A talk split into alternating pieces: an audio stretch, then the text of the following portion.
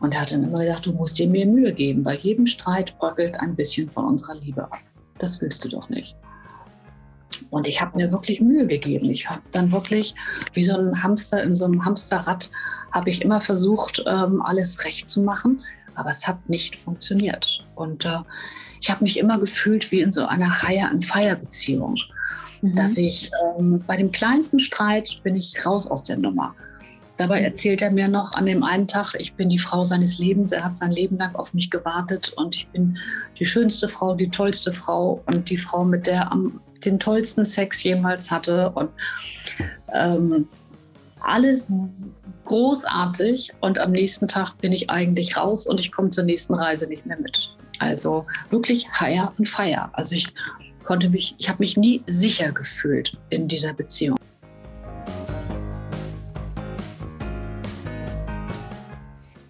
Hallo und herzlich willkommen zur heutigen 48. Folge beim Podcast Konfetti im Herz. Ich bin Manuela, Hypnotiseurin, Beziehungscoach und Expertin für toxische Beziehungen und teile hier im Podcast spannende Impulse mit dir für dein freies und selbstbestimmtes Leben. Hier lernst du dein Leben selbstbewusst zu gestalten, deine emotionale Freiheit zu erlangen, deine eigenen Grenzen zu überwinden und somit glücklich und erfüllt zu leben.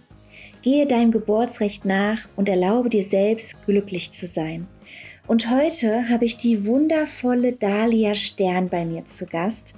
Sie war neun Jahre in einer Beziehung mit einem narzisstischen Partner und sie berichtet uns heute von ihrem extrem schmerzhaften und bösen Weg, von ihm loszukommen. Sie hat sogar mittlerweile ein Buch geschrieben, wie sie diese toxische Liebe verarbeiten konnte. Und ich freue mich total, dass die liebe Dahlia sich heute die Zeit genommen hat, uns von ihrer Geschichte zu erzählen.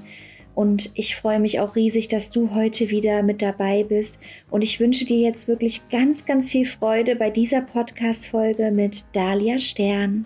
Viel Spaß!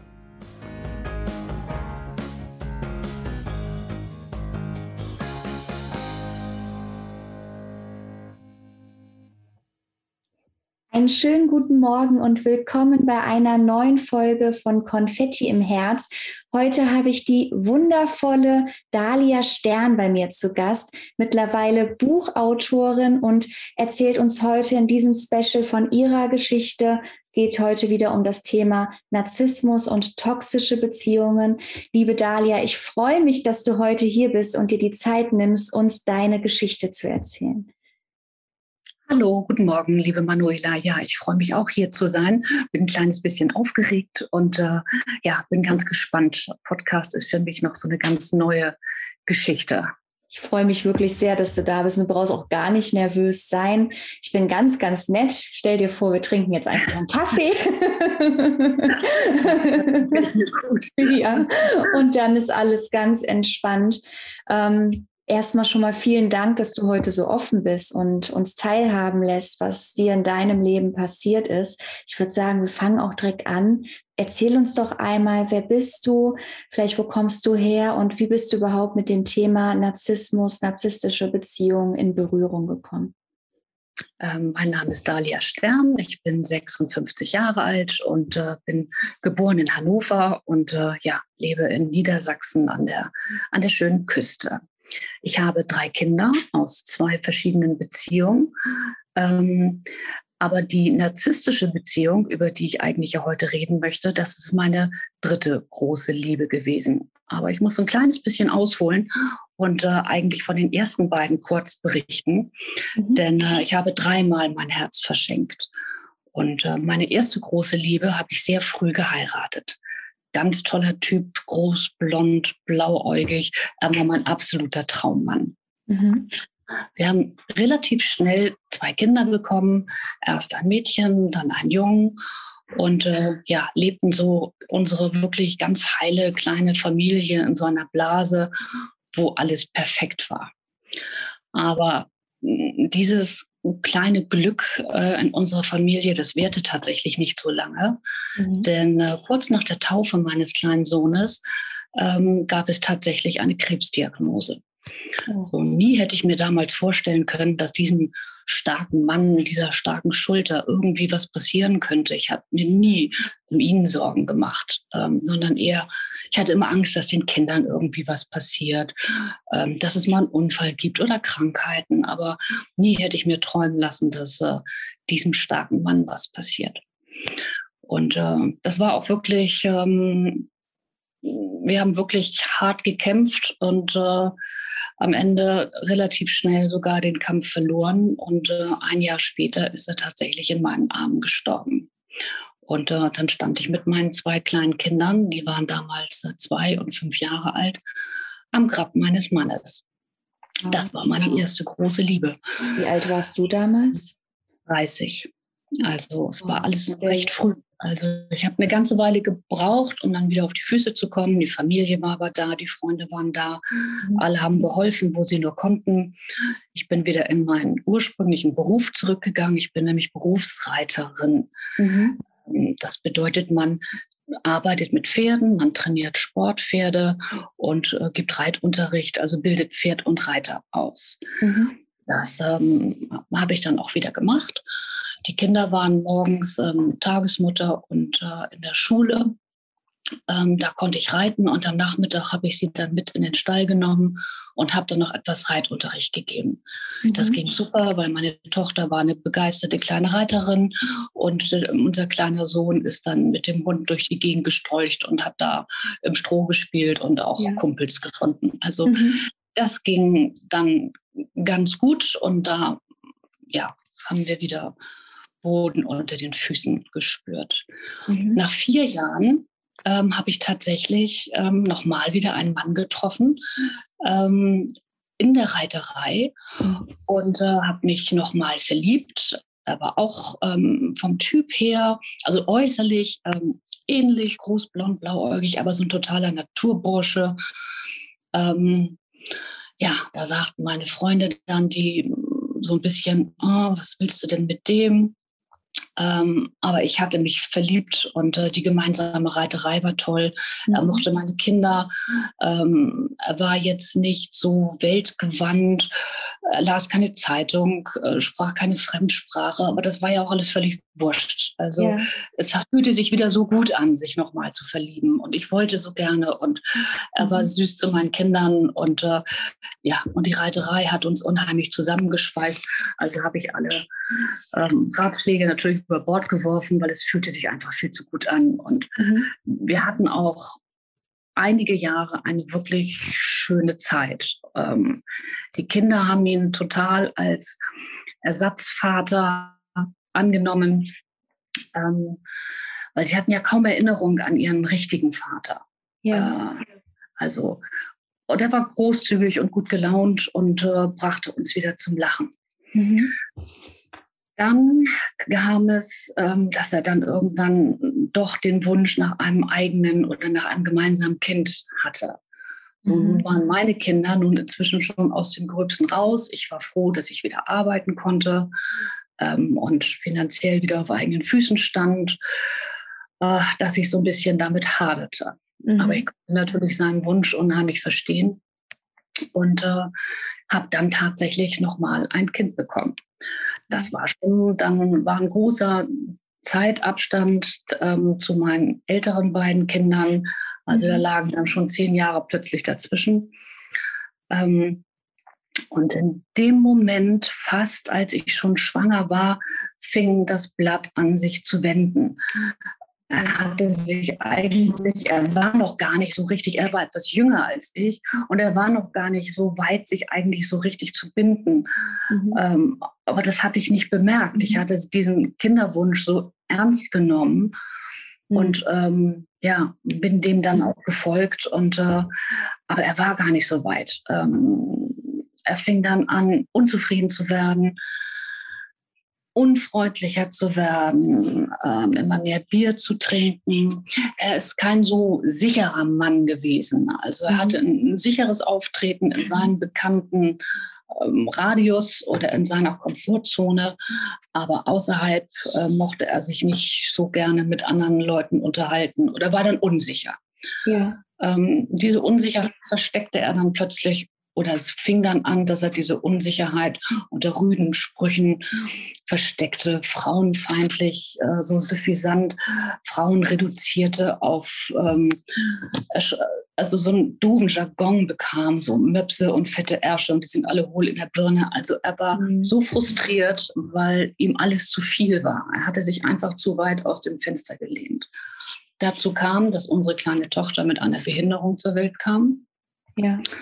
Die wir nicht, es war Sauerstoffmangel unter der Geburt, sowas würde es also äh, heute in der Form jetzt nicht mehr geben, denn ich habe sie fast drei Wochen übertragen, weil mhm. die Ärzte mir damals nicht wirklich geglaubt haben, diesen Geburtstermin. Also den haben sie immer weiter nach hinten datiert, obwohl ich es wirklich ganz genau wusste. So, und am Ende ja. war Wasser war grün, sie war komplett übertragen, ähm, war schon total Stress unter der Geburt. Und äh, sie hatte schon dieses ähm, verschmutzte Fruchtwasser getrunken, hatte äh, eine Schlinge um den Hals von der Nabelschnur. Also da lief einfach alles schief. Mhm. Ähm, ich war in dieser Beziehung die Starke und er war eigentlich der Schwache. Hm, dafür hatte er mich am Anfang geliebt oder verehrt oder fand das ganz toll. Und jetzt fing er aber an, mich für diese Stärke eigentlich zu verachten, denn sie machte ihn ja immer kleiner. Ja. Und ähm, da ich ihm auch nicht mehr so viel Bewunderung zollte, wie vielleicht am Anfang, und ihn nicht mehr so lobte, ähm, suchte er sich seine Bestätigung bei jungen Mädchen. So, ich war die Letzte, die es mitbekam und glaubte immer seinen Lügengeschichten und seinen Beteuerungen. Äh, an mich persönlich traute er sich verbal nicht ran, aber er fing an, meine älteren Kinder böse zu pisacken, also wie eine Zweiklassengesellschaft. Also seine Tochter war ganz toll, aber die beiden anderen waren plötzlich zu doof und zu dick und ähm, also die haben wahnsinnig gelitten, weil er wirklich ganz böse mit ihnen umgegangen ist. Ja. Ich habe viel zu lange gewartet, um mich zu trennen, weil ich äh, nicht wollte, dass unsere Familie so auseinanderbricht. Mhm. Und hatte so gehofft, dass wieder die, diese fröhlichen, schönen Zeiten, wie ich ihn ja mal kennengelernt hatte, dass die zurückkommen könnten. Mhm. Aber das war natürlich Quatsch. Ähm, ich war dann mal bei der Pro Familia Beratungsstelle und äh, nachdem ich dann, äh, das ist ja erstaunlich, wie man da anfängt zu reden, obwohl ähm, der Therapeut gar nichts sagt. Der mhm. schiebt einem nur so diese Kleenex-Box rüber und äh, die schnupft man dann voll. Und nach einer Stunde hat er dann gesagt, so, Sie wissen, was Sie machen müssen. Und da habe ich dann nur gesagt, ja, aber ich bin eigentlich noch nicht so weit. Ja. Also das Ganze zog sich leider hin, viel zu lange und äh, damit wurden meine großen Kinder noch mehr seelisch verletzt und man konnte es sowieso nicht mehr aufhalten.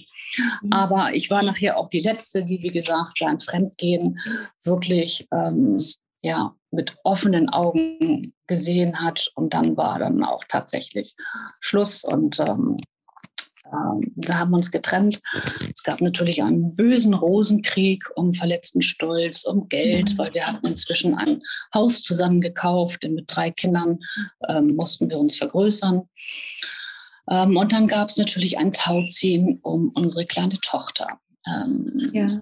Er liebt seine Tochter sehr aber mh, hm, hat natürlich wahnsinnig viel falsch gemacht, weil er war vor mir nie in einer wirklichen langen Beziehung. Er war immer ein Streuner gewesen. Also mhm. hat noch nie mit einer Frau zusammen gelebt mhm. und äh, so, er wollte aber auch nicht alleine sein, also zog er nun und wollte dieses kleine Kind haben, äh, für das wir das gemeinsame Sorgerecht hatten oder haben. Ähm, und irgendwann gab ich dem tatsächlich nach, dass sie zumindest bei ihm schläft und ich sie tagsüber habe, ja. weil er lockte sie damit, dass sie in seinem Bett schlafen durfte.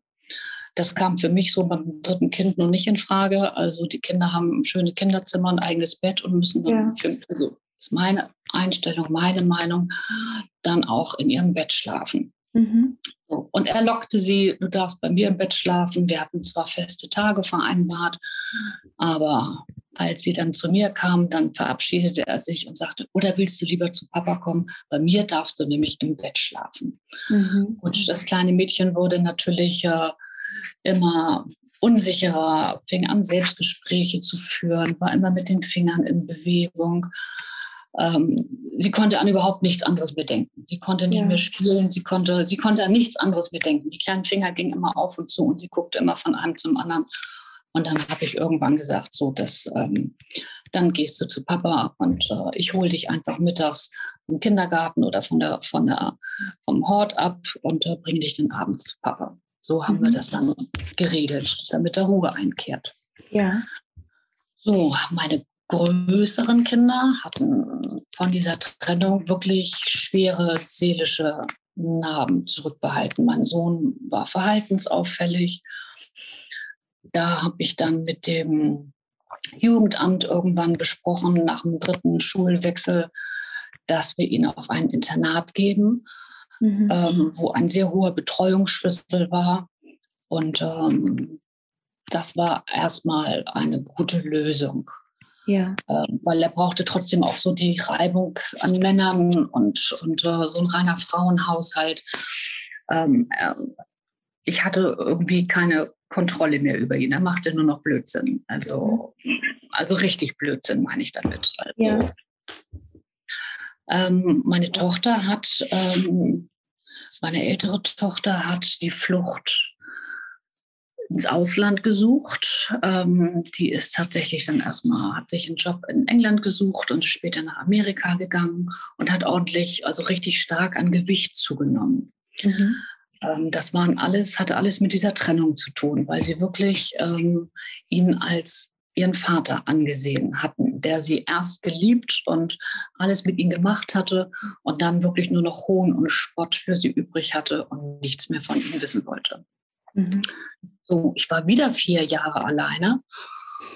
Und äh, dann bin ich tatsächlich meiner dritten großen Liebe begegnet. Und da dachte ich nun wirklich, jetzt wird alles gut. Das ist ähm, der Mann meiner Träume. Und ähm, jetzt muss es doch endlich klappen. Ich wollte so gerne, dass ja, diese Liebe funktioniert, dass ähm, alles perfekt ist. Aber wirklich ursprünglich nicht mein Typ.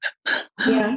Ähm, ich kannte ihn schon äh, ganz lange, also quasi ein Jugendfreund von mir. Wir hatten uns aber 30 Jahre nicht gesehen und sind uns dann zufällig auf einem Reitturnier über den Weg gelaufen. Und er war so ganz anders, als ich ihn damals in Erinnerung hatte. Wir waren sogar vor 30 Jahren, noch bevor ich meinen ersten Mann kennengelernt hatte, einige Male miteinander ausgegangen. Aber es hat nie so richtig gefunkt zwischen ja. uns. Also, das ist ja auch witzig, ne? dass man sich so wieder ja. über den Weg läuft. Mhm. Genau. Und das war schön, weil es fühlte sich natürlich gleich so vertraut an, weil man kannte sich. Also ich war sofort sehr vertrauensvoll und, und es sprang auch tatsächlich ein Funke über. Also es war, ähm, ja, es war ganz toll. Also ich, ich habe ihn bewundert und also er war so weltmännisch und äh, also seine, seine Körpersprache strotzte nur so vor ja, Coolness und, und äh, starkes Ego und also ich, mhm. ich, ich fühlte mich wieder so richtig plötzlich als Frau. Also ja.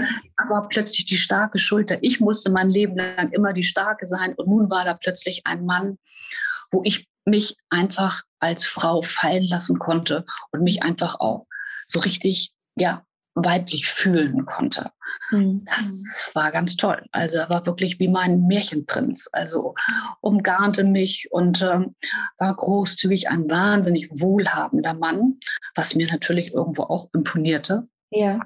Und äh, ja, überschüttete mich mit Aufmerksamkeit, Geschenken, tollen Reisen, ähm, nett ausgehen und äh, ja, er war wortgewandt, wahnsinnig eloquent. Er wusste wirklich alles. Also das war sehr schön, mal so zur Abwechslung, mal so einen Mann zu haben, der sich also wirklich auf jedem Parkett bewegen konnte, der ja. Eigentlich das komplette Gegenteil vom zweiten Partner. Genau, von dem zweiten Mann. Genau. Also das habe ich unheimlich genossen. Er hat mich toll ausgeführt. Also ähm, Kunst und Kultur. Also was ich natürlich gerade so in der Reiterei oft so ein bisschen vermisse. Da läuft man halt in derben Putz rum und das ja. ist ja nun auch oft ähm, auch ein bisschen mehr körperliche Arbeit. Also alles mhm. ein bisschen handfester. Und das war nun wirklich ähm, ein toller Kontrast endlich ähm, ja, schick anziehen, abends ausgehen, Theater und ähm, Ausstellungen besuchen. Das ähm, war toll. Und er brachte mich zum Lachen. Ähm, das war, äh, da fing eine ganz wahnsinnig schöne Zeit an. Ich, ähm, ich wollte auch so unheimlich gerne mich nochmal verlieben. Also ich hatte mhm. immer darauf gewartet und gehofft, dass ich nochmal, ja, dass mir nochmal der Märchenprinz über den Weg läuft. Diese Liebe sollte jetzt unbedingt, ja, funktionieren. Also, und das war auch wirklich von 0 auf 100. Es ging sofort. Also, und er wollte auch sofort, dass ich zu ihm ziehe. Ich hatte am Anfang noch gedacht, wir könnten noch pendeln zwischen unseren Häusern. Mhm. Ähm, nein, er wollte, dass ich zu ihm ziehe. Und hatte ich auch die Zeit, weil meine Kinder ja eigentlich alle so ein bisschen aus dem Haus waren. Mhm. Ähm, meine kleine Tochter hatte ich ja nur, nur mittags. Ähm, ja. Aber ich konnte eben abends bei ihm schlafen. Ich war halt mittags dann in meinem Haus und ähm, ja, und abends um sechs war ich ja wieder zurück. Mhm. Ähm, das war toll. Äh, und dann, ja, wollte er eigentlich immer mehr, wollte, dass ich ähm, mit meiner Reiterei aufhöre, damit ich mehr Zeit für ihn habe und mehr zum Reisen komme. Nämlich, ähm, also wir haben wirklich wahnsinnig schöne, große, tolle Reisen gemacht, ähm, sehr viele Reisen. Mhm. So, ich hab, bin dem gefolgt. Ich habe gesagt, ja, warum, wenn nicht jetzt, wann dann? Also mhm. warum nicht? Also ich habe alles reduziert, alles wegorganisiert und ähm, ja, war immer mehr für ihn da. Er hat aber mehr und mehr übernommen. Also er war eigentlich eifersüchtig auf alles, was noch so meins war. Also ja. ähm, mein Auto wurde ausgetauscht. Der hat mir zum Geburtstag ein neues Auto gekauft. Und zwar nicht nur irgendein Auto, sondern so eine Luxuskarosse mhm. äh, zum Geburtstag geschenkt. Er hat mich wirklich unheimlich verwöhnt. Ähm, aber äh, er hat auch meine Finanzen übernommen. Er ist Kaufmann gewesen. Er hat komm, ich mache für dich Online-Banking, dann brauchst du gar nicht mehr zur Bank. Ähm, mhm. also er hat, äh, ich fand das erst auch toll. Ich habe gedacht, wow, der kümmert sich ja wirklich wahnsinnig fürsorglich. Und ich, ich fand es auch toll, mal nur so hinterher zu laufen und ihm die Führung zu überlassen. Ja. Ich fand es auch schön einfach mal abgeben ne? und nicht immer selbst ja. alles entscheiden müssen. Genau, also jetzt mal so die starke Schulter zu haben, an die ich mich anlehnen durfte. Ähm, also ich, ich habe ihm wirklich blind vertraut. Mhm. Obwohl ich, also ich habe damals äh, wirklich überhaupt nichts gewusst vom Narzissmus, narzisstischer Persönlichkeitsstörung. Also ich bin so unglaublich blind in diese Falle getappt. Und ähm, obwohl er tatsächlich vom allerersten Tag an gewisse Sachen an mir abgecheckt hat, die ich aber immer wieder verdrängt habe. Also ich hatte immer ein komisches Gefühl, gedacht, na, also kann doch jetzt nicht angehen. Es kann doch nicht angehen, dass er äh, mir die Welt zu Füßen liegt und sagt, liegt und sagt, also du bist die tollste Frau auf der Welt. Ich habe mein Leben lang auf dich gewartet. Ähm, aber dann immer wieder so Erniedrigungen und Demütigungen so in kleinen Dosen verteilt. Oder bei unserem allerersten, ja, bei unserem allerersten Date ähm, hat er mich zum Brunch eingeladen. Danach ähm, haben wir Museen besucht und äh, also den ganzen Tag toll verbracht und abends sitzen wir dann im Restaurant. Und es war wirklich alles mit Händchen halten und toll und ähm, Gut, er hat natürlich, er weiß alles besser und hat über alles immer einen Vortrag gehalten. Das fand ich jetzt so ein bisschen anstrengend, aber gut, ich habe gedacht, er legt sich mhm. ins Zeug, äh, kann man ja auch verstehen. Also ähm, will mir imponieren, alles in mhm. Ordnung, aber außerdem, ja, Kompromisse müssen wir ja alle eingehen. Mhm. Ähm, aber dann sagt er zum Beispiel abends beim Abendessen, ich überlege mir gerade, ob ich mir das eigentlich alles antun muss. Und anstatt das Besteck hinzulegen und aufzustehen, zu sagen, du weißt was, du brauchst überhaupt nichts antun. Wenn also hier irgendwas für dich doof ist, dann äh, Dankeschön, dann ja. muss das ja alles nicht sein. Und statt da also mich zu positionieren und was zu sagen, bin ich nur in Tränen ausgebrochen, weil ich das überhaupt gar nicht glauben konnte, was er da gerade gesagt hat. Ich habe gedacht, da mhm. muss doch ein Missverständnis vorliegen. Wie kommt denn das? Das war schon ein erstes Abchecken. Mhm. Die ersten Zeichen. Ja, kann ich es mir gar nicht erklären. Also und sowas gab es natürlich immer wieder, dass ähm, nach dieser, nach so, so, so ganz großen Sachen dann auch so ganz abrupt eine, eine Zurückweisung kam.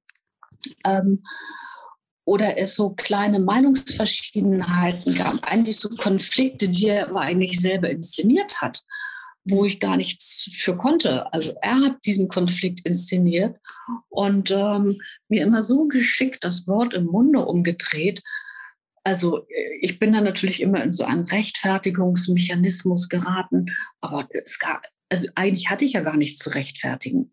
Es war mir wie ein bewusstes Missverstehen wollen. Mhm. Und davor konnte ich mich auch eigentlich nie schützen. Also ich, ich konnte noch so vorsichtig sein. Das hat nicht funktioniert. Denn er wollte natürlich immer, dass ich grundsätzlich seiner Meinung bin. Schulterschluss. Ich erwarte von der Frau an meiner Seite unbedingten Schulterschluss in all meinen Entscheidungen, in allem, was ich sage, in allem, was ich meine. Also ich, er hat es nicht akzeptiert, wenn ich eine andere Meinung hatte.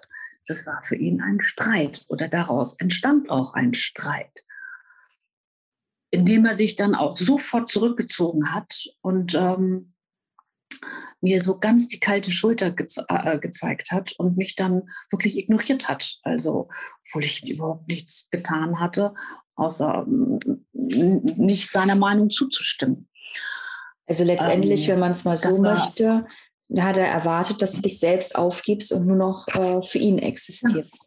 Genau, genau. Also eine andere Meinung, also damit fühlte er sich dann nicht bestätigt und er brauchte unbedingt die Bestätigung, dass er natürlich selbstverständlich recht hat mit dem, was er sagt. Und wenn ich anderer Meinung bin, stelle ich ihn ja in Frage. Ja. Und ähm, dann kam auch wirklich, er hat mich dann richtig abgestraft mit, ähm, hat in einem anderen Zimmer geschlafen, hat mich ignoriert morgens, also nur noch ganz klug und Morgen gesagt. Also bis ich wirklich ähm, ja eigentlich um Verzeihung betteln musste. Und ich mhm. musste wirklich betteln. Ja. Ähm, und dann hat er, obwohl ich überhaupt nichts getan hatte, wo, worüber, worum ich eigentlich um Verzeihung hätte bitten müssen oder können oder so. Und er hat dann immer gesagt, du musst dir mehr Mühe geben. Bei jedem Streit bröckelt ein bisschen von unserer Liebe ab. Das willst du doch nicht. Und ich habe mir wirklich Mühe gegeben. Ich habe dann wirklich wie so ein Hamster in so einem Hamsterrad, habe ich immer versucht, ähm, alles recht zu machen. Aber es hat nicht funktioniert. Und äh, ich habe mich immer gefühlt wie in so einer Hire-and-Fire-Beziehung. Mhm. Dass ich ähm, bei dem kleinsten Streit bin ich raus aus der Nummer. Dabei mhm. erzählt er mir noch an dem einen Tag, ich bin die Frau seines Lebens. Er hat sein Leben lang auf mich gewartet und ich bin die schönste Frau, die tollste Frau und die Frau, mit der er am den tollsten Sex jemals hatte und ähm, alles großartig und am nächsten Tag bin ich eigentlich raus und ich komme zur nächsten Reise nicht mehr mit. Also wirklich Hire und Feier. Also ich konnte mich, ich habe mich nie sicher gefühlt in dieser Beziehung. Von Anfang, also vom ersten Jahr bis zum neunten Jahr nicht. Also niemals. Wann hast, wann hast du dann erkannt, dass das irgendwann, dass es nicht mehr gesund ist, wie die Beziehung zwischen mhm. euch läuft? Hast du das äh, schon in der Beziehung irgendwann mitbekommen, bewusst, oder war das wirklich erst, dass es später dann rauskam für dich? Also ich habe mich doch eigentlich, ich habe mich, es war unheimlich anstrengend. Also wenn ich mit ihm unterwegs war, ähm, bin ich immer ganz euphorisch, aber auch wahnsinnig angespannt gewesen. Also mhm. ich habe immer gemerkt, dass ich die Fäuste geballt hatte und die Stirn in Falten gezogen hatte. Und ich habe auch immer versucht, noch bevor er den Raum betritt, seine Stimmung zu wittern, ob ich vorsichtig sein muss oder nicht. Also es dreht sich alles um ihn. Und ähm, ich bin eigentlich die Frau an seiner Seite, die seine Seite schmücken soll, die ihm die Bühne bereitet, ähm, die ja, wie so ein, wie so ein, nach außen hin auch wie so ein, wie so ein ganz großes ähm, Kino- oder Theaterstück. Also es wurde unsere super Love Story präsentiert. Ähm, und er brauchte die Bestätigung nicht nur von mir, sondern auch von allen anderen. Er hatte witzigerweise oder komischerweise, witzig nicht, gar keinen eigenen Freundeskreis. Ist aber äh, unheimlich gerne mit Menschen zusammen, gerne unterwegs, musste jeden Tag eine Verabredung haben. Mhm. Die konnte ich ihm natürlich nur bieten, weil ich hatte noch einen sehr großen Freundeskreis. Und äh, die kamen natürlich auch alle gerne erstmal an und guckten und mhm. ähm, sind ja auch alle neugierig und mhm. fanden es ja auch toll. Und äh, es war wahnsinnig viel Geld vorhanden und er ist auch sehr großzügig und hat auch wirklich alle zu allem immer eingeladen und ich konnte als Gastgeberin so aus dem Vollen schöpfen. Ja. Das hat er ganz toll gefunden, weil er sich natürlich damit auch super präsentieren konnte. Mhm. Ähm, das hat ihm wahnsinnig gefallen. Viele Leute haben sich da so ein bisschen ähm, zurückgezogen, weil sie eben diesen Applaus nicht geben wollten. Äh, die hat er dann aber auch sehr schnell abgewertet und schlecht gemacht. Äh, und ich sag mal so, die, die ihm gefolgt sind, ähm, weil sie natürlich auch davon viele Vorteile hatten, schön eingeladen wurden, mit auf die Yacht konnten und schöne Urlaube mitgemacht haben, ähm, die fanden das natürlich auch gut. Also ja. war nach außen hin wahnsinnig charmant, ähm, eloquent, großzügig, sehr unterhaltsam, auch witzig. Also alles ganz toll. Äh, natürlich auch äh, groß darin, Emotionen zu imitieren und er kann unheimlich gut spielen oder Schauspielern, wie natürlich alle Narzissten. Also er kann einen schon sehr, sehr täuschen. Hm. Also die meisten haben natürlich gesagt, ah, er legt dir die Welt zu Füßen und genieße diese Liebe und das hast du dir auch verdient. Mhm. Ja, also und aus Scham redet man dann nicht darüber, dass es aber auch ein Ach gibt unter diesem Dach. Also ja. man denkt dann ja auch, den Haken. Wahrscheinlich gibt es unter jedem Dach ein Ach. Also was perfekt kann es nicht sein. Aber nach jedem Streit oder nach jedem nach jeder anstrengenden Phase gab es dann auch wieder was ganz besonders Tolles. Dann hat er mich wieder überschüttet mit äh, der nächsten schönen Reise oder das heißt, er hat dich zum einen mit Liebe überschüttet, damit er das wieder quasi ausmerzen kann, wo er dich gedemütigt hat, wenn man es mal so möchte. Genau, genau. Aber also die, die Demütigungen waren, waren schon hart. Also ich äh, durfte halt nichts besser sein als er. Komme ich ja aus der sportlichen Seite. Und Sport fällt mir sowieso leicht, egal was ich meine. Ich bin Berufsreiterin, das heißt, ich kann Korrektur annehmen und äh, habe Körperbeherrschung. Ähm, das heißt, ich kann auch alle anderen Sportarten, die wir gemeinsam gemacht haben, schneller und besser als er. Mhm. Weil ich, ähm, also ich kann besser Skilaufen, besser tauchen, besser Golf spielen. Es ist egal, was wir gemacht haben. Ich lerne es schneller weil ich meinen Körper mehr unter Kontrolle habe und als Reitlehrerin natürlich ähm, Korrektur anders umsetzen oder verarbeiten kann. Mhm. Ähm, da war aber nicht stolz drauf, sondern also wird total sauer und sagt, ich finanziere das, ich möchte, dass du immer hinter mir bist. Mach es immer etwas schlechter als ich.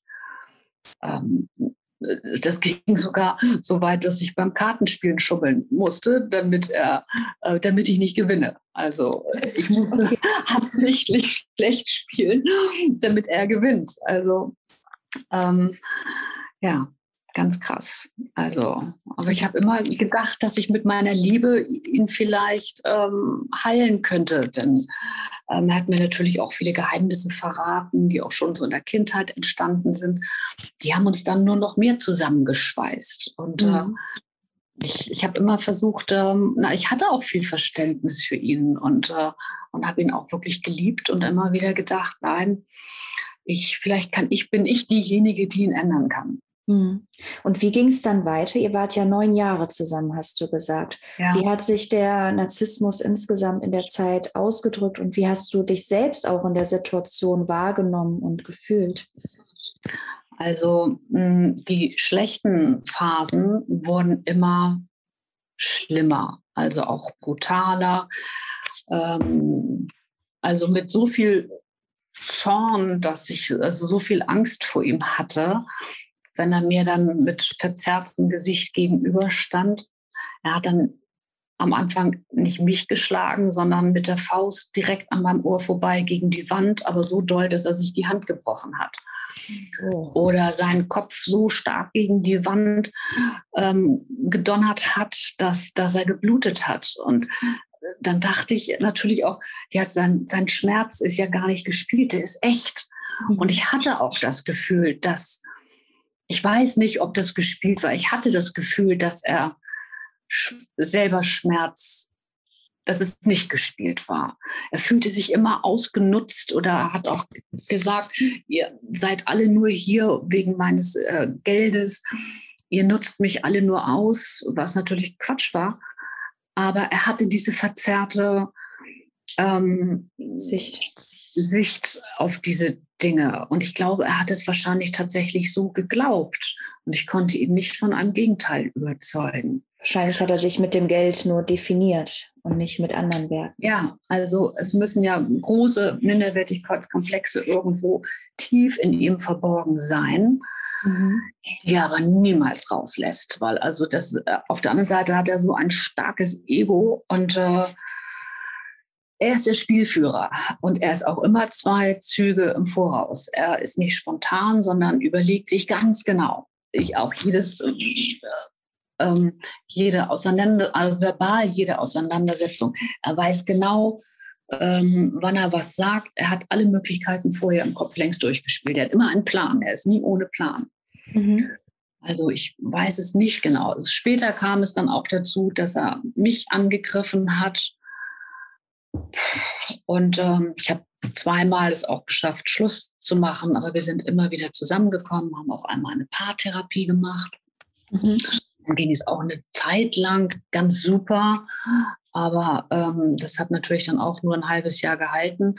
Man hätte es immer wiederholen müssen, aber danach hatte er dann nur noch auch nur Hohn und Spott dafür übrig. Und ähm, er hat einfach mir immer das Wort im Munde umgedreht und es zu seinen Gunsten ausgelegt. Er war der Supermann, ähm, der wirklich alles kann, der gute Mensch. Dabei war er überhaupt kein guter Mensch. Er hat ähm, die Kinder, seine eigenen Kinder und auch meine Kinder nicht gut behandelt. Ähm, unheimlich streng, wenn ich ähm, ihm von den Sorgen oder Problemen mit meinen Kindern berichtet habe, hat er sofort Lösungsvorschläge gebracht, ungefragt. Und die waren immer so radikal und so krass.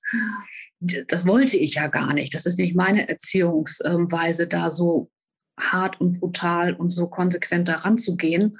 Ja. Ähm, das wollte ich nicht. Auch ähm, das Gleiche gilt auch für seine Kinder. Er hat keines der Kinder unterstützt mit irgendetwas ähm, und hat immer nur, er war immer nur hart den Kindern gegenüber was ich ähm, natürlich diese Einstellung überhaupt nicht teile. Also auch die Kinder hatten es äh, nicht leicht. Ähm, ja, also er hat sich trotzdem immer so als der gute Verkauf, der beste Ausbilder, der äh, konnte besser kochen, besser putzen. Er hat der Putzfrau erzählt, wie sie putzen soll, dem Koch, wie er kochen soll, dem Kapitän auf dem Schiff, wie er das Schiff führen soll, mir erzählt, wie ich reiten soll. Er wusste also alles besser. Ähm, und ich wurde immer ähm, mundtoter. Also, weil er hat mir, egal was ich gesagt habe, er hat mir alles im Munde umgedreht und zu seinen Gunsten ausgelegt und mein, mein Wort hatte überhaupt gar keine Bedeutung mehr.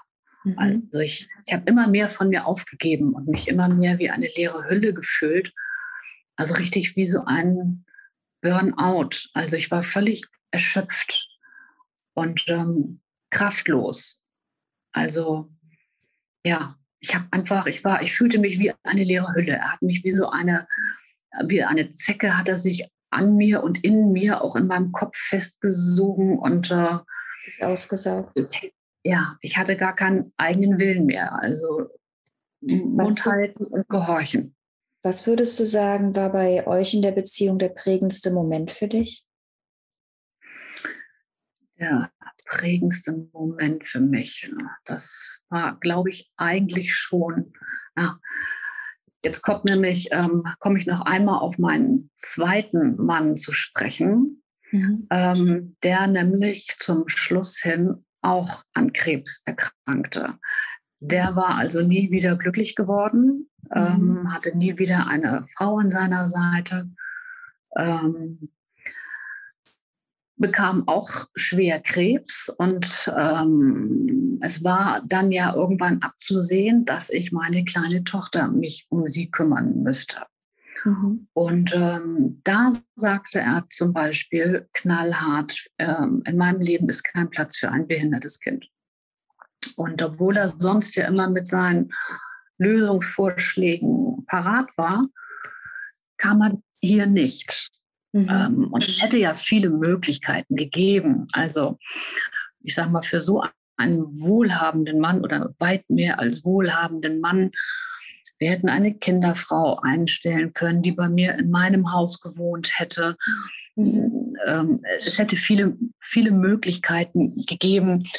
Ähm, ja, aber da hätte ich seine Unterstützung haben müssen. Und er hat mhm. ähm, gar nichts gesagt. Er hat es eigentlich laufen lassen. Ich habe mich nicht getraut, ihn wirklich ernsthaft zu fragen, was machen wir, wenn es so ist. Ich habe ganz viele Möglichkeiten. Ich habe mit dem Jugendamt, also mit allen möglichen Leuten gesprochen. Ich habe versucht, ähm, Au-pair-Mädchen zu bekommen, Kinderfrau zu kriegen. Aber das wäre ja alles erst losgegangen in dem Moment, wo äh, mein zweiter Mann gestorben wäre. Aber ich habe diese ganze Vorarbeit gemacht und habe dann immer gesagt, ja, er sieht doch meinen guten Willen. Also, mhm. aber es kam nicht. Und äh, dann ist tatsächlich ähm, mein zweiter Mann gestorben.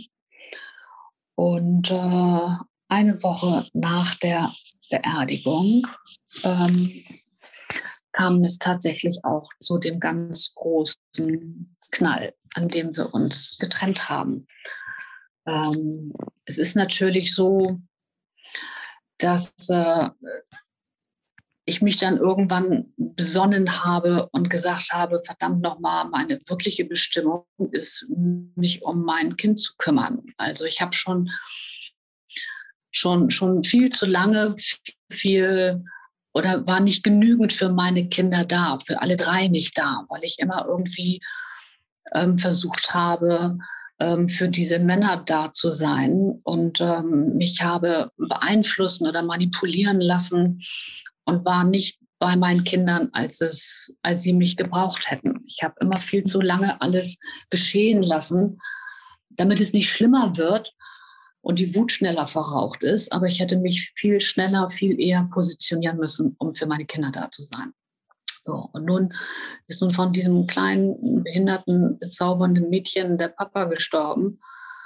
Und äh, für sie bin ich jetzt der einzigste und der wichtigste Mensch in ihrem Leben.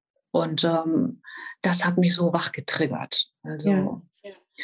ähm, zumal es, es gab dann noch, noch einen Vorfall.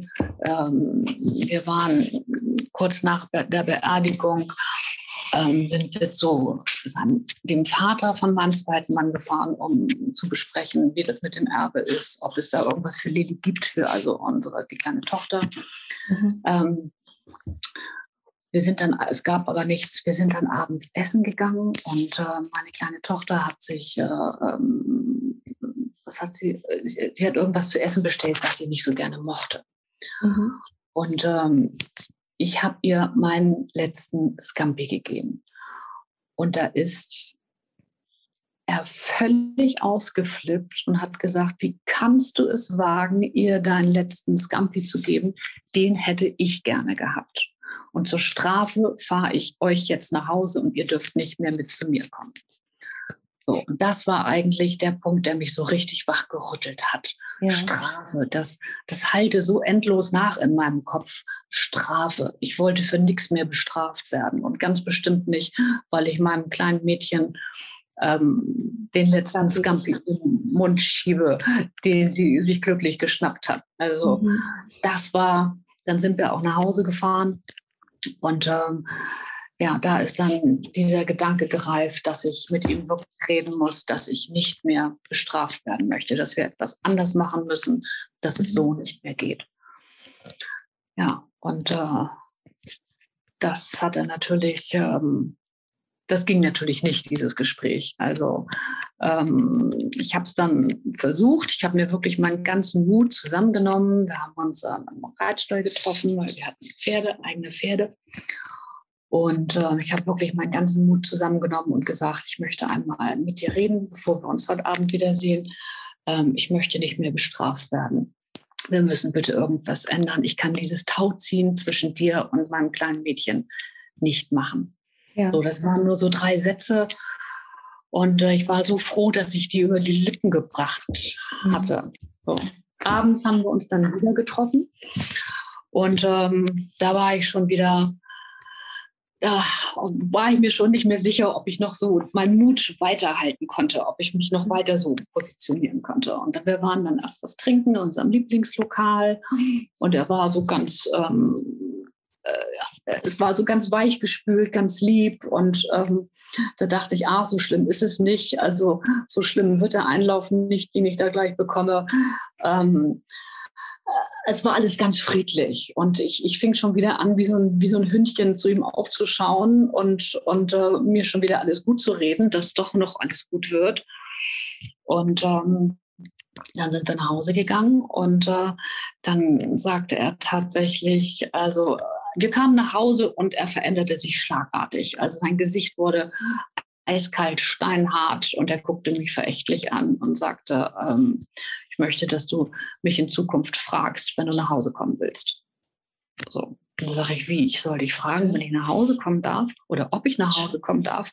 Ja, ähm, das ist meine Wohnung. So, und dann ähm, habe ich ihn ungläubig angeguckt und dann habe ich meinen ganzen Mut zusammengenommen und habe gesagt, habe ich es tatsächlich gesagt, fick dich. Und habe meine Sachen gepackt und bin gegangen.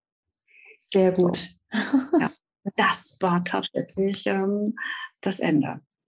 Wow. Dann ähm, hatten wir eine ganze Weile Funkstille, haben ja, uns noch einmal getroffen auf einer ähm, zwei Wochen später auf einer Hochzeit, zu der Darf ich, ich kurz noch dazwischen fragen? Hattest du eine eigene Wohnung noch, als du ähm, rausgegangen bist? Oder ich habe mein Haus, ich habe mein Haus immer behalten. Okay. Gott sei Dank. Gott sei Dank. Und ähm, also wir haben uns dann noch einmal getroffen. Und bei dieser Hochzeit tat er so, als wenn nichts gewesen wäre ähm, setzte sich in der Kirche neben mich und wollte mit mir das Gesangbuch teilen. Und ähm, äh, also wirklich, als wenn nichts gewesen wäre. Und mhm. da habe ich halt gesagt, nein, das geht gar nicht. Also ich bin dann woanders, woanders hingestellt, zu einer anderen Gruppe. Und dann äh, später abends auf der Tanzfläche, das kam dann, es war schon sehr spät, kam unser Lied, was wir immer so gerne, äh, das hatten wir immer so gerne getanzt ähm, Kid Rock All Summer Long. Und äh, ich tanzte alleine ähm, und da sah ich, wie er auf die Tanzfläche kam und schon so ein bisschen groovte und sich die Arme hochkrempelte. Und äh, ich wusste genau, jetzt tanzt er mich an. Oh, und da bin ich ganz schnell umgedreht, weggegangen mit meinen Freundinnen an, an die Bar und haben uns was zu trinken bestellt. Und diese erneute Zurückweisung, ähm, danach wurde er dann ganz böse. Also okay. das konnte er nicht ertragen. Er hat alle Geschenke zurückgefordert, hat ähm, meine gesamte Kleidung, die sich ja ähm, neun Jahre lang bei ihm angehäuft hatte, in blaue Müllsäcke gepackt und äh, in den Reitstall geschmissen. Ähm, und ich musste alles zurückgeben mit den Worten, das habe ich alles für dich gekauft, aber dir niemals geschenkt. Also ja. das, mein geliebtes Pferd, mein Auto, alle Geschenke und bis auf die Anziehsachen und die wurden mir dann halt in blaue Müllsäcke in den Stall geschmissen. Ja, seitdem haben wir nie wieder ein Wort miteinander gewechselt. Das ist ja meine Ansage. Und da sieht man mal, wie wenig man eigentlich über Menschen weiß, wenn sowas dann passiert. Ja. ja. Und wie bist du dann weiter damit umgegangen, dass du das dann für dich verarbeiten konntest? Ich meine, das waren ja neun Jahre, die du mit ihm verbracht hast, wo du gedemütigt wurdest, wo du schikaniert wurdest, wo du eigentlich ein Auf und Ab die ganze Zeit erlebt hast. Wie hast du es für dich verarbeiten und überwinden können? Und konntest du das auch? Also ich habe tatsächlich, also erstmal gemerkt, dass ich erstmal wieder schon mal frei atmen kann und, und wieder besser schlafe. Ähm, ich habe natürlich, ich sage mal, die Aufgabe mit meiner kleinen Tochter hat natürlich äh, mich schön abgelenkt. Das, ähm, das, da war ich auch wirklich wahnsinnig glücklich, jetzt für die Kleine da sein zu können. Ähm, ich habe tatsächlich das allererste Mal kurz nach der Trennung über Narzissmus erfahren. Da hat mich eine Freundin darauf aufmerksam gemacht und ich habe das dann gegoogelt und mir blieb wirklich der Mund offen stehen. Das war, als würde ich da meine, ähm, bei Wikipedia meine eigene Geschichte lesen. Also ich habe nicht gewusst, dass es dafür Namen und Bezeichnungen gibt.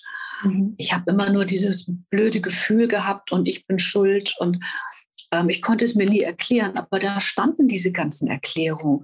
Da, da stand das von ähm, dieses Ran und Weg, diese Zeitspielchen. Das, das stand da alles genau beschrieben. Also ich konnte das eins zu eins wirklich auf äh, meine langjährige Beziehung übertragen. Das war Wahnsinn. Also ich war eigentlich erstmal erleichtert, diese Erklärung zu finden und auch die Erklärung, dass ich keine Schuld hatte und ähm, ja, dass ich eigentlich nichts dafür konnte. Mhm. Das war eine große Erleichterung für mich, muss ich sagen. Dann kam noch mal eine, eine weitere Geschichte auf mich zu, die mich dann erstmal lange abgelenkt hat. Und zwar, ähm, ich habe natürlich dann wieder angefangen, mir einen Job zu suchen. Mhm. Und äh, wirklich kurz nach der Trennung habe ich dann einen ganz schweren Unfall gehabt ganz schwer. Und ähm, da habe ich wahnsinnig lange gebraucht, um meine ganze Kraft eigentlich da wieder auf die Heilung zu legen. Da bin ich dann wegen dieses Unfalls auch in ähm, psychologische Behandlung gekommen. Also das hat mich noch mal eine ganze Weile eigentlich von dieser Trennung mh, hm, oder mein Augenmerk darauf gezogen, mhm. dass ich eigentlich äh, für diese Trennung nachher der ganze Schmerz war ja auch eigentlich schon in den Jahren davor. Also die Trennung an sich war eigentlich die Befreiung. Also ich sag mal, ich habe da auch nicht mehr geweint. Ich hatte keine Tränen mehr. Die ganzen Tränen habe ich die neun Jahre vorher vergossen. Also in dem Moment, wo wir uns getrennt hatten, gab es keine einzige Träne mehr. Also so ging es mir damals auch. Man hat ja. die Tränen schon aufgebraucht gehabt. Genau, mhm. genau, genau. Ja, also es ist einfach ähm, ein, ein, ein, ein großes Thema und ich ähm, höre immer von immer mehr Frauen, ähm, die doch damit in Berührung gekommen sind, irgendwo in der Familie. Es ist ja auch gerade, es geht ja um diese Befindlichkeiten, die wir schon in unserer Kindheit erleben, sich nicht gut genug fühlen, nicht genügend geliebt. Das, ähm, es war ja auch früher nun mal etwas anders, die Hierarchie innerhalb der Familie. Mhm. Ähm, haben ja unsere Eltern nicht, nicht, nicht wissentlich falsch gemacht. Sie haben es ja auch nur so gut gemacht, wie, wie sie meinten, wie sie glaubten, wie sie es kannten aus ihrem Elternhaus. Na klar. Aber ähm, ich habe mir immer unbewusst solche Männer gesucht ähm, wie mein Vater. Ich wollte immer von denen geliebt werden, weil ich immer das Gefühl hatte, von meinem Vater diese Anerkennung nicht zu bekommen. Man ich sagt, mich, ja. ja. Man sagt ja auch, ähm, wenn man sich so eine Partner aussucht, du hast dann das Gefühl, die sind vertraut. Ne? Du kennst sie schon. Ja. Du hast das Gefühl, du würdest sie schon dein Leben lang ja. kennen. Und das liegt halt genau. wirklich daran, dass die in der Regel irgendwen aus deinem Familienkreis spiegeln ja. und du dieses Verhalten halt schon kennst und weißt, wie du damit umzugehen hast. Genau. Außerdem ist es ja auch so ähm, krass, man fühlt sich ja irgendwo in dieser Opferrolle fast wohl. Das ist eine bekannte Größe. Und das ist ja fast so was wie eine Komfortzone. Und es ist ja. einfacher, in diesem Unglücklichsein drin zu bleiben, als daraus auszubrechen und einen Neuanfang zu wagen. Weil also du dann im unbekannte Gewässer bist. Ja. Genau, ich habe mich da gar nicht rausgetraut und irgendwo unbewusst sogar ja, mich darin eingerichtet und, und fast wohlgefühlt. Also es war eine bekannte Größe. Und ich bin tatsächlich, ich habe, ich meine, der ist wirklich ein mehr als reicher Mann. Ich habe seine Firma geputzt, um ihm zu gefallen. Ich habe ihm jeden Mittag in einem Körbchen ein Mittagessen mitgegeben. Ich habe ihm seine mhm. Anziehsachen rausgelegt. Und ich wurde von ihm mit einer Videokamera oder mit mehreren Kameras überwacht. Also ich wurde total kontrolliert und überwacht. Und ich habe ich hab sogar seine Firma geputzt und habe gedacht, das muss ihm doch jetzt mal peinlich sein. Nein, er fand es selbstverständlich. Er fand es prima. er fand es ganz großartig. Also, und ich habe gedacht, also vielleicht wird es ihm jetzt ein wenig mal unangenehm. Nein, es ist ihm nicht unangenehm. Nein. gut so. Du hast ihn ja unterstützt in dem Moment. ja, genau. Genau.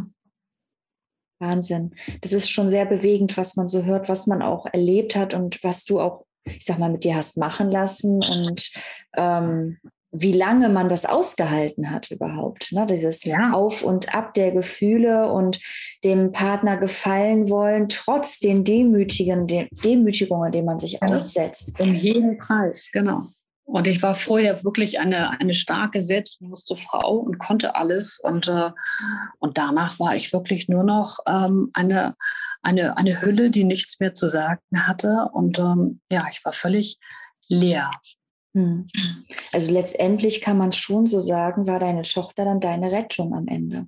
Genau, sie hat mich wach getriggert. Und äh, ich habe auch irgendwo das Gefühl, dass das alles genau so kommen sollte, Mhm. Ähm, ja, ich glaube da tatsächlich so an, an, an Schicksal, dass, es, äh, dass ich mich auf meine eigentliche Bestimmung besinnen musste. Ja, wir kriegen ja auch die Herausforderungen immer wieder gestellt, bis wir sie für uns lösen. In einer anderen Art und Weise, einen anderen Ausdruck. Ne? Es ist nicht immer derselbe Ausdruck, den wir da, dem wir begegnen, aber es ist die gleiche Herausforderung, die du ja auch in, den, in der zweiten Beziehung ja auch schon zum Teil ausgesetzt warst. Ne? In einer anderen Art und Weise, nicht in der Form von Narzissmus, aber ähm, trotzdem Demütigung am Ende der Beziehung, Schikanen durch, ja. durch deine Kinder. Welchen Rat würdest du denn anderen Betroffenen geben, die auch eine ähnliche Situation wie du durchmachen? Ja, das ist schwierig. Also ich sag mal, ich gehe jetzt immer davon aus, dass man noch gar nicht darüber Bescheid weiß. Hm. Das ist ja, also wenn man tatsächlich nichts von Narzissmus weiß, glaube ich nicht, dass man eine Chance hat. Denn also nach außen hin merkt es keiner. Ähm, meine Familie, meine Freunde, die waren völlig entsetzt, als sie davon erfahren haben. Oder ich habe, um mich, um das alles aufzuarbeiten, habe ich in dem letzten, in dem vergangenen Corona-Jahr ein Buch geschrieben und habe ähm, ja dies alles aufgeschrieben, weil das sollte kein Rachefeldzug sein. Eigentlich der Gedanke war, ein Frauenmutmachbuch zu schreiben. Mhm. Ähm, um, um einfach ja, anderen Frauen vielleicht schneller die Augen zu öffnen, ähm, um äh, Freunden und Familie, die alle so hilflos daneben stehen und es überhaupt nicht verstehen können, darauf hinzuweisen, was da mit einem passiert, was das mit einem macht, dass man wirklich, dass da so ein Point of No Return ist. Man kann sich dagegen nicht wehren. Erst recht nicht, wenn man schon seit der Kindheit so ein bisschen weiß, dass Liebe was mit Bedingungen verknüpft ist. Also, dass man, um geliebt zu werden, Leistung bringen muss. Und das passiert ja schnell. Ich meine, diese Konflikte aus dem Elternhaus, Vater, Tochter, Probleme, sich nicht gut genug fühlen, nicht genügend geliebt fühlen. Das sind ja alles so Sachen, die was mit uns machen, auch im Erwachsenenalter. Und da ist man natürlich ähm, für einen Narzissten ein gefundenes Fressen. Also das geht dann schnell. Und äh, dieses Buch ist dafür gedacht. Und es ist natürlich so, wenn man immer nur über etwas nachdenkt, diese Gedanken sind ja immer nur so angerissen und nie wirklich bis zu Ende gedacht. Wenn man aber etwas überredet, über etwas redet mit Freunden oder über etwas schreibt, ähm, dann schließt sich irgendwo der Kreis, weil man mhm. findet eine Antwort. Man analysiert, warum hat es das mit mir gemacht, wie bin ich dahin gekommen. Ja, und so schließt sich tatsächlich ein, ein Kreis, der einem, einem nachher unheimlich befriedigt zurücklässt. Dann kann man das abhaken, weil man hat es ähm, verstanden. Es hat sich wie ein Puzzleteil bis zum letzten zusammengesetzt und ähm, dann kann man das auch alles annehmen. Und äh, ich möchte jetzt für mich äh, auch zum Beispiel sagen, ich möchte lieber große Höhen sind ja mit großen Tiefen verbunden, aber lieber Höhen und Tiefen annehmen als nichts. Mhm. Denn ähm, es bringt uns ja alles weiter. Es, es äh, macht uns ja zu dem Menschen, der wir heute sind. Und es macht einem ja, man lernt ja dadurch. Man, man reift an diesen Sachen, die passiert sind. Äh, man wächst daran. Und äh, das ist eine schöne Sache. Ja, auf jeden Fall. Vor allen Dingen, aber ich stimme dir auch absolut zu, was diese Unwissenheit angeht. Ich wusste auch lange Jahre nicht, als ich in der Beziehung war, dass was Narzissmus überhaupt ist, dass es Narzissmus gibt. Also ich habe davor auch noch nicht davon gehört gehabt und habe dann eine Dokumentation von einer Bekannten weitergeleitet bekommen. Und da war es auch bei mir damals wie so ein Spiegel, der zerbrochen ist. Und ich habe da eins zu eins meine Beziehung beschrieben bekommen. Ähm. Und ich glaube, diese Unwissenheit auch erstmal zu lösen, dass man, dass die Menschen aufgeklärt werden, was es gibt, damit man da überhaupt mehr erst das bewusst wahrnehmen kann. Weil ich glaube, solange man nicht weiß, dass es das gibt, gibt man sich selbst die Schuld. Ne? Man, oder man denkt, man ist nicht normal oder ähm, man, man versucht, das sich schön zu reden, dass es ja gar nicht so schlimm ist und dass ja auch gar keine Beziehung perfekt ist. Man ist ja dann in so einem Teufelskreis. Ne? Man hat ja Ausreden für die Situation im eigenen Kopf sich schon zurechtgelegt. Und wenn wir aber dann anfangen, Aufklärungsarbeit zu, äh, zu betreiben und auch du in deinem Buch von deiner Geschichte erzählst, ähm, dann können andere auch erstmal verstehen, dass sie nicht alleine sind, dass es auch genau. anderen genauso geht und dass es eben nicht normal ist, wie der Partner mit einem umgeht, egal ob es jetzt der Mann oder die Frau ist, gibt es ja auch Umkehrschluss. Ähm, wie heißt denn dein Buch? Wie kann man dein Buch finden? Ähm, das Buch heißt Die ganz einfachen Tage kann ja jeder. Und äh, das ist überall zu bestellen, online, wo man Bücher bestellen kann. Also Amazon.de, ähm, Thalia, Hugendubel. Mhm. Ja, super. Kann man ja. da bestellen. Würde ich mich freuen, wenn da der eine oder andere mal reinblättert, reinschnuppert. Man kann auch bei, ähm, bei diesen Online-Portalen ein, zwei Kapitel anlesen. Da gibt es immer so einen Klick, Blick ins Buch und da stehen die ersten zwei Kapitel drin. Total schön. Ich glaube, für alle Frauen, die sich in eine ähnliche Situation befinden oder das vielleicht auch vorher noch gar nicht wussten und jetzt deine Geschichte gehört haben und denken, Mensch, das kommt mir aber bekannt vor, ist, glaube ich, äh, das Buch eine ganz, ganz tolle Hilfe, um einfach mal alles im Detail auch zu verstehen. Ich meine, wir haben jetzt deine Geschichte im Groben, hast du sie erzählt, aber da gibt es natürlich ganz, ganz viele Details, die du wahrscheinlich in dem Buch noch mehr beschreibst als jetzt heute in der genau. Folge. Genau. Super. So zum Abschluss, Dalia, würdest du, ähm, kannst du uns noch verraten, was glaubst du, kann jeder Einzelne von uns machen, um ein selbstbestimmtes und glückliches Leben zu führen? Ähm, ich glaube, dass, dass das Glück unheimlich wichtig ist, also Glück zu empfinden. Ähm, es ist ja eigentlich immer so, dass ähm, die, die schlechten Zeiten, die machen uns immer darauf aufmerksam, auf die guten Tage, denen wir nicht genügend Beachtung geschenkt haben. Und ähm, ich glaube, dass es unheimlich wichtig ist, wichtig ist, im Leben so diese kleinen, feinen Sachen oder wenn es uns gut geht oder wir eine schöne Phase haben, die dann auch zu sehen und auch wertzuschätzen und, und nicht erst, ähm, wenn sie vorbei sind und man dann sagt, oh, damals war es so schön, aber irgendwie habe ich es nicht genügend genossen. Mhm. Ähm, das, glaube ich ist, ist wichtig, denn wenn es einem besser geht, dann fühlt man sich auch besser und dann ist man auch etwas gleichzeitig etwas selbstbewusster und kann sich vielleicht etwas besser positionieren im fröhlichen Sinne, dass man dabei trotzdem etwas, also ich habe für mich gelernt, dass ich etwas großzügiger werde, ähm, nicht mehr so schnell urteile und die Menschen inzwischen so lasse, wie sie sind. Ähm, ja, und äh, ich auch durchaus Kompromisse eingehe und damit auch zufrieden bin. Das geht alles ganz prima. Wunderschöne Worte zum Abschluss. Vielen lieben Dank, liebe Dalia, für deine Offenheit, für dein Vertrauen, dass du uns teilgelassen hast an deiner Geschichte und damit hoffentlich auch die Welt ein bisschen schöner machst, ein bisschen aufgeklärter machst, sich äh, Frauen und auch Männer vielleicht auch darin wiederfinden können und für sich auch ihre eigene Lösung dadurch finden können. Vielen lieben Dank, dass du uns daran teilgehaben hast, also dass du uns Teil daran gelassen hast. Wer sich verhaspelt. Und mhm. ähm, ja, also ich finde, ich bin, ich kann nur sagen, du kannst unendlich stolz auf dich sein, dass du aus dieser Situation herausgefunden hast und wieder dein wahres Ich auch leben kannst. Mhm. Danke, dass ich bei dir zu Gast sein durfte. Das hat mir viel Freude gemacht. Dankeschön. Ja, sehr gerne. Vielen lieben Dank, liebe Dalia. Und alle draußen, die gerade zuhören, danke, dass ihr heute dabei wart und euch die Geschichte von der lieben Dalia angehört habt. Ich hoffe, ihr konntet euch für euch selbst ganz, ganz viel mitnehmen und wünsche euch jetzt einen ganz, ganz schönen Tag. Hoffe, dass ihr bei der nächsten Folge wieder dabei seid und ich werde auch das Buch von der lieben Dalia hier in den Shownotes verlinken. Schaut gerne mal rein. Ich denke, dass das für euch auch ein guter Ratgeber für euren Alltag, für eure Beziehung sein kann. Und freue mich, wenn ihr in der nächsten Folge wieder mit dabei seid. Bis dahin. Tschüss.